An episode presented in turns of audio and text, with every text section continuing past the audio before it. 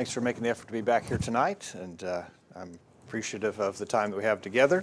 Tonight, I want to talk about something that uh, may be review for a lot of us, but regardless, it's uh, important that we look at the subject of marriage, divorce, and remarriage, and what the Bible teaches us about uh, about the marriage relationship. It is very important, and it's very important that we understand uh, what uh, God's instructions are about the marriage relationship. Let's look quickly at uh, then at the Lord's plan for marriage, and that is that uh, one man should be married to one woman, and that arrangement should be for life. Uh, in Genesis chapter 2, beginning of verse 21, Genesis chapter 2, verse 21, after God makes Eve uh, for Adam, notice what it says. And from the rib which the Lord God had taken from man, made he a woman and brought her to the man. And Adam said, This is now bone of my bones and flesh of my flesh. She shall be called woman because she was taken out of man. Therefore shall the man leave his father and mother, and shall cleave unto his wife, and they shall be one flesh. And so there is the idea when you marry that you're to leave father and mother, you're to cleave to your wife, and you would be one flesh. This uh, representing, I believe, the sexual relationship. The marriage bond here is that you are to leave and you are to cleave. And Jesus, in the passage that Joseph just read for us, said that this arrangement is to people enter marriage with the idea that they won't be in that marriage for long. And they, they make arrangements for what will happen after they're out of that marriage and the prenuptial agreements and so forth. Because people come and go out of marriage, and uh, you, you have one wife, and, and, uh, and when you're tired of that, you find another wife. Um, in Matthew chapter 19, verse 6, what therefore God has joined together, Jesus says, let not man put asunder. So God joins us together when we're married. And God expects that arrangement to be permanent. He expects it to be for life. And so I want to put up on the screen a diagram that we're going to go to multiple times in our lesson tonight that shows the marriage arrangement, helps us to visualize it a little bit, because we're going to have to look at a lot of different scenarios uh, that, that are called out in the scriptures and examine what God says about those scenarios. And so we have a man and we have a woman. They meet each other. Uh, she thinks he's cute. He, she, he thinks she's pretty, and they play a lot of putt putt golf and bowl and stuff, and they decide they're going to get married. All right, so they get married. Well, God is in the equation in this. God's in the equation, and God, we're going to see here, He binds the man and the woman together. All right, so they're married. That's something that man can decide to do. But God then, when they get married, He binds them together. We see this idea in 1 Corinthians chapter 7. 1 Corinthians chapter 7, verse 39. The wife is bound by the law as long as her husband liveth. But if her husband be dead, she's at liberty to, to be married to whom she will, only in the Lord. We see from 1 Corinthians 7, verse 39, that when you get married, there's something other than just the marriage uh, arrangement going on here. You're also being bound by the law. And that is a permanent thing, as we noted, that it's meant to be for life as long as her husband lives. So when a woman marries a man, there, she's bound by the law as long as he lives. But after he dies, she's no longer bound to him. And she can be married to whomever she will, it says, only in the Lord. And so we can go back to our chart, our arrangement here. The man and the woman get married. Um, they're bound by God. Unfortunately, the husband passes away. Now you can't be married to somebody who is dead, so that marriage is obviously gone. And God releases them, her from the, the being bound to her husband.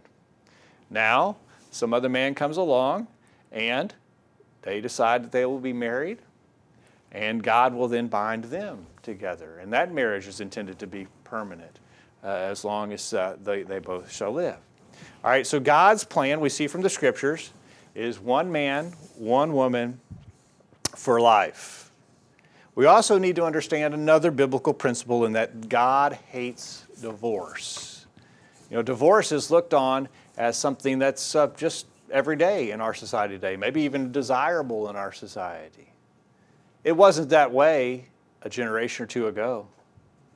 Uh, back in the back in the 50s and 60s, even, it was a shameful thing uh, to be divorced. It was something that society looked down on. But it's not anymore. In Malachi chapter 2, verse 16, it says, The Lord God hates divorce. For I hate divorce, says the Lord God of Israel. God hates divorce. And Jesus says in Matthew chapter 6, verse 19, Wherefore what God has joined together, let not man put asunder. We can't go in, we shouldn't go in and just willy nilly put asunder our wives or our husbands. God hates divorce. He expects this arrangement to be permanent.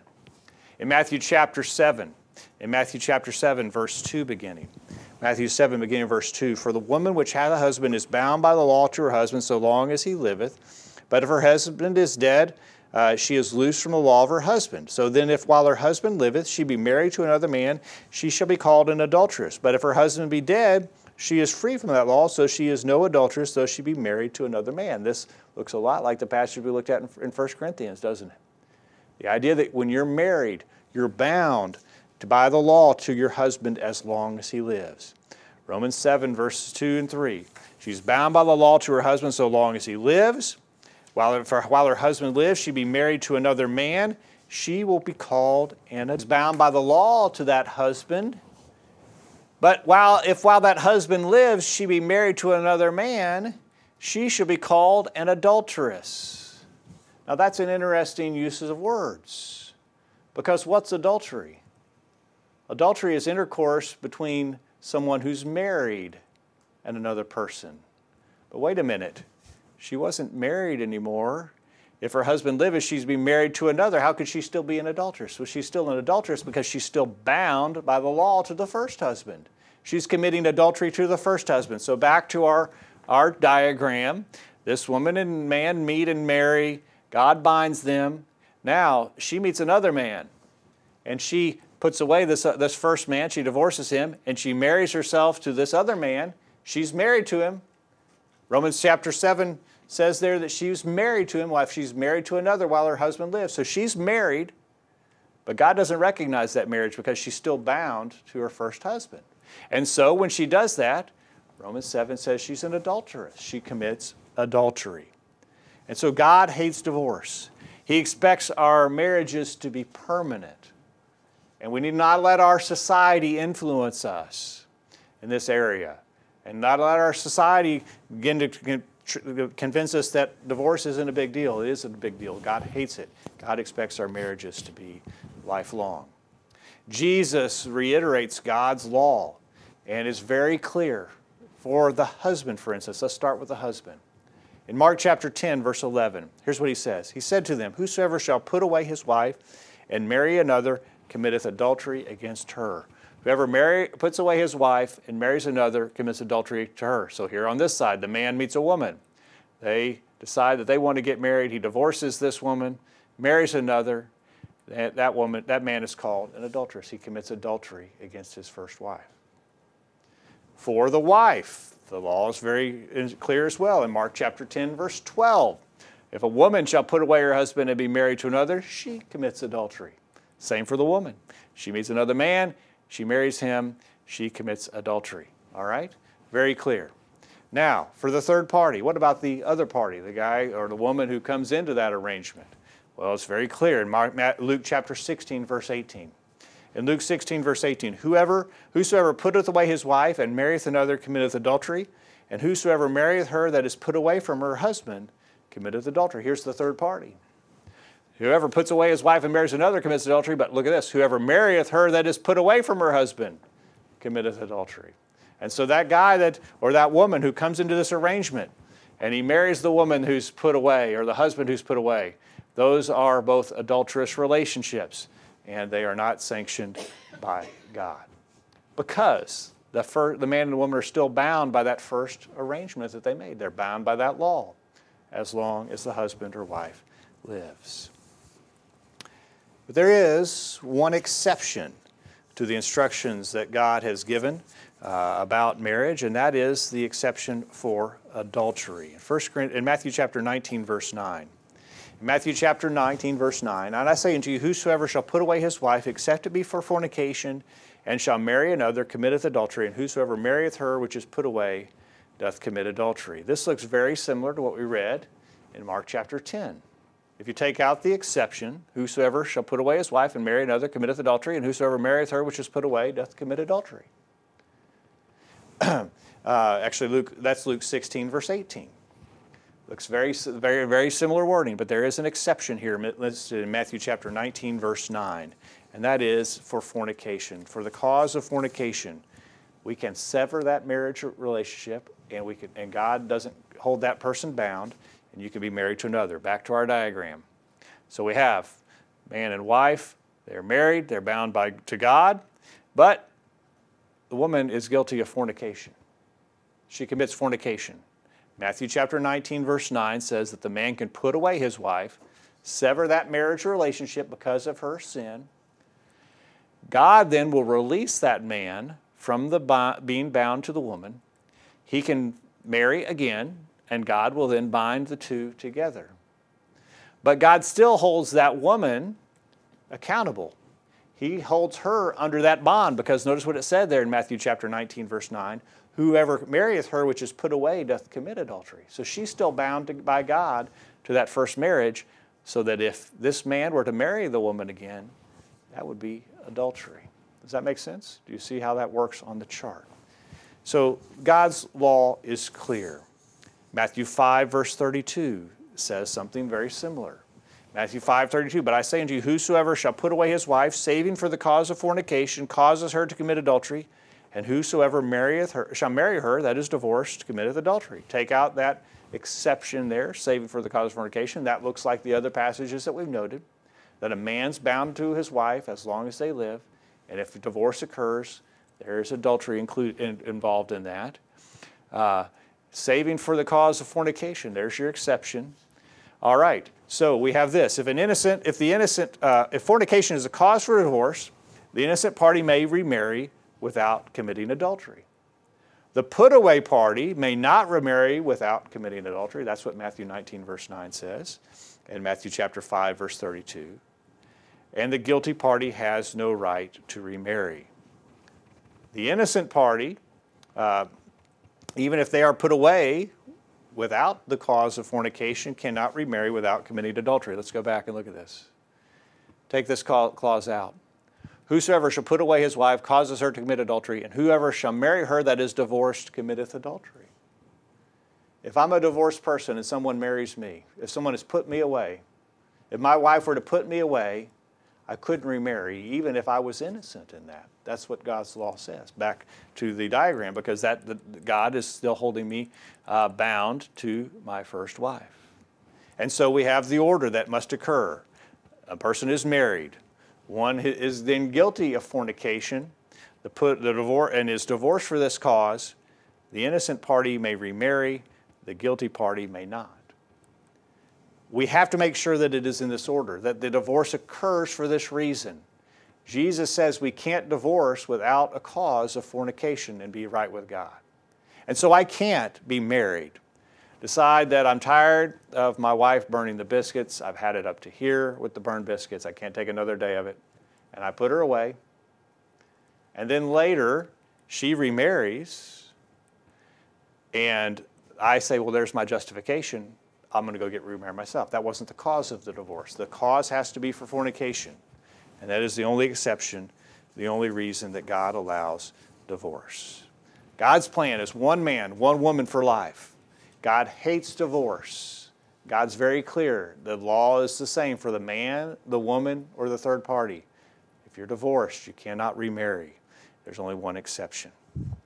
Now, I want to spend the rest of our time tonight looking at some objections because there are a lot of objections to this clear law about marriage, divorce, and remarriage. You know, I've mentioned this before, but it is very clear that it's not hard to submit to God's instructions when they're what we want to do, anyways.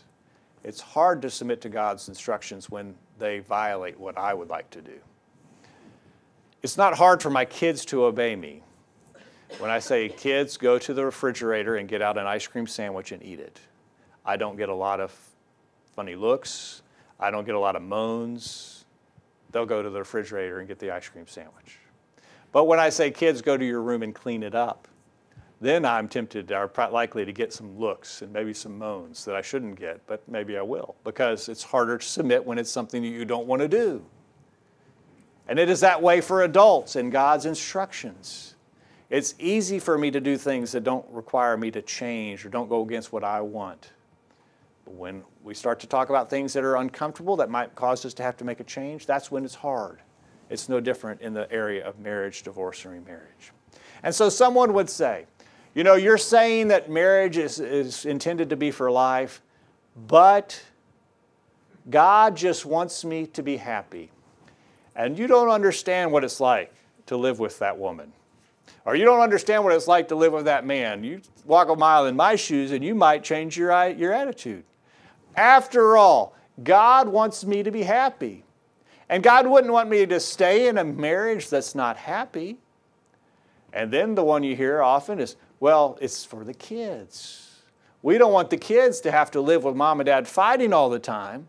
It would be better if we just divorce and we split the time up between the kids. God wants us to be happy, and this is the way we're going to be happy. Well, I do believe God wants us to be happy, but I believe He has instructions for us on how to be happy. Jeremiah chapter 10, verse 23 says, O Lord, I know that the way of man is not in himself. It's not in man that walketh to direct his steps. God wants us to be happy, but I can't just make up my own rules. I can't decide that. It's not in me to direct my own steps to obtain that happiness. I must submit to God's instructions. Proverbs 14, verse 12 says, There's a way which seemeth right unto a man, but the end thereof are the ways of death. People will try and justify and rationalize away any of God's instructions that they don't like, and especially the instructions around marriage, divorce, and remarriage. God wants you to be happy, but we can't decide what, how we're going to live our lives in order to obtain that. We have to submit to His will. Someone else might say, you know what? I agree with what you're saying. That God does not want us to divorce for any cause, just for any cause, and He doesn't want us to remarry. But you know what? The sin is in marrying, not staying married. And so the man in the chart that, that meets another woman and they decide that they want to get married, and so he divorces his first wife and marries the other, and God says that's adultery. The real thing there is, though, when they got married, when they walked down the aisle, that was adultery. That was the sin. But now that they're married, well, that's done. And they can stay in that marriage and it's not sinful anymore. That is not what the Bible says about the marriage relationship. If it's an unlawful marriage, if it's unlawful to enter the marriage, it's unlawful to stay in the marriage. And this simple fact is what cost John the Baptist his head. If you're going along with the reading, uh, the calendar that, that David worked up for us, and that's on our website, we read Mark chapter 6 this week. In Mark chapter 6, Herod hears about Jesus and his conscience starts to bother him. In Mark chapter 6, beginning of verse 14. And King Herod heard of him, for his name was spread abroad, and he said, That John the Baptist was risen from the dead, and therefore mighty works do show forth themselves in him. Others said it is Elias, and others said that it is a prophet or one of the prophets. But when Herod heard of it, he said, It is John whom I beheaded. He is risen from the dead. For Herod himself had sent forth and laid hold upon John and bound him in prison for Herodias' sake, his brother Philip's wife, for he had married her. For John had said unto uh, to Herod, It is not lawful for thee to have thy brother's wife. John didn't tell Herod, Herod, you messed up when you walked down the aisle and said, I do. That was sin. You need to repent of that and everything's fine. No, what he said is it's wrong for you to be in this marriage relationship with Herodias. It is unlawful for you to have your brother's wife. Why? Because she was still bound to her brother. In that chart, we said God still had her bound to her first husband. And, and, uh, and so it was wrong for him to have his wife. The sin is not in simply getting married, the sin is in staying married if it's not a lawful relationship, not a lawful marriage.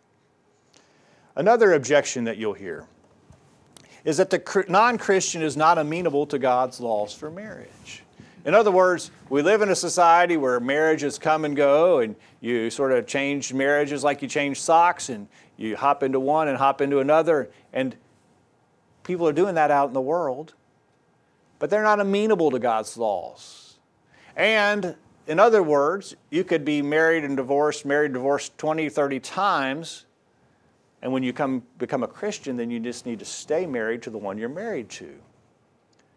That God's laws don't apply to you before you become a Christian, but once you become a Christian, now you need to stay married to the one that you're married to. Well, that simply is not the case. If God's laws are not amenable to the non Christian, then the non Christian's not, not capable of sinning, is he? Sin is a transgression of the law. God's instructions have to be amenable to both the Christian and the non Christian. And if just some of God's instructions are amenable to the non Christian and some of them aren't, how do we know which ones are and which ones aren't? But the fact of the matter is that God's instructions about marriage, divorce, and remarriage are applicable to the non Christian. In 1 Corinthians chapter 6, beginning of verse 9, 1 Corinthians chapter 6, verse 9, Know ye not that the unrighteous shall not inherit the kingdom of God? Be not deceived, neither fornicators, nor idolaters, nor adulterers, nor effeminate, nor abusers of themselves with mankind, nor thieves, nor covetous, nor drunkards, nor revilers, nor extortioners shall inherit the kingdom of God. There's a long list of things that are off limits. And notice this, and such were some of you. But you are washed, but you are sanctified, but you are justified in the name of the Lord Jesus and by the Spirit of our God. These people, before they became Christians, were guilty of all of these sins. They had been homosexuals, they had been idolaters, they were amenable to God's law. And notice they had also been adulterers. They had been in those unlawful Uh, relationships. They were amenable to God's law before they became married. And so, being baptized doesn't just sort of wipe away all those old marriages and now you're free to stay with the one you're with. You're amenable to God's laws before you get married. And then, lastly, tonight, our society is all messed up in the marriage and divorce and remarriage categories, and families are in shambles. And families, sadly, have come and gone, and marriages have come and gone, and some might, one might have been married to two or three people before, and now they've settled down and they're with someone that they're committed to, and their marriage has resulted even in children. And they might have a house full of children now in this marriage that God is not pleased with because it is an adulterous arrangement, because He has them bound to someone else other than the one that they're married to now. And we tell them the instructions that God uh, says it's, it's unlawful to have that wife, and you need to get out of that relationship. The objection that we hear many times is surely God wouldn't want us to break up a family. And as, as heart wrenching as that is, we have to say God does demand. Would you turn with me in your Old Testament to Ezra chapter 9? In Ezra chapter 9, the children of Israel had been unfaithful to God. They had disregarded his instruction for them.